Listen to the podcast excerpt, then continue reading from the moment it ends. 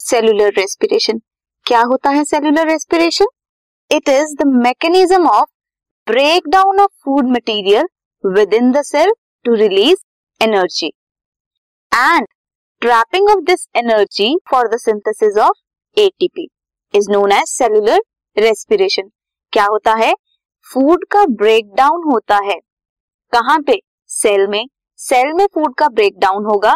Energy release होगी।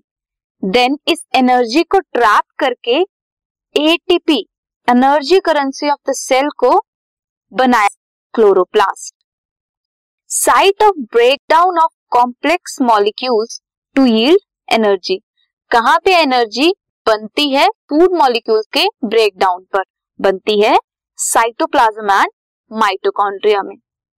सो so, ये था सेलुलर रेस्पिरेशन जिसमें फ़ूड की ब्रेकडाउन होगी एनर्जी बनेगी एनर्जी को ट्रैप किया जाएगा और एटीपी एनर्जी करेंसी में कन्वर्ट किया जाएगा। इस प्रोसेस को सेलुलर रेस्पिरेशन बोलेंगे। फोटोसिंथेसिस होती है क्लोरोप्लास्ट में और ब्रेकडाउन होता है कॉम्प्लेक्स मॉलिक्यूल्स का एनर्जी बनने के लिए, कहाँ पे? साइटोप्लाज्म और माइटोकॉन्ड्रिया में। This podcast is brought you by Hubhopper शिक्षा अभियान अगर आपको ये पॉडकास्ट पसंद आया तो प्लीज़ लाइक शेयर और सब्सक्राइब करें और वीडियो क्लासेस के लिए शिक्षा अभियान के यूट्यूब चैनल पर जाएँ।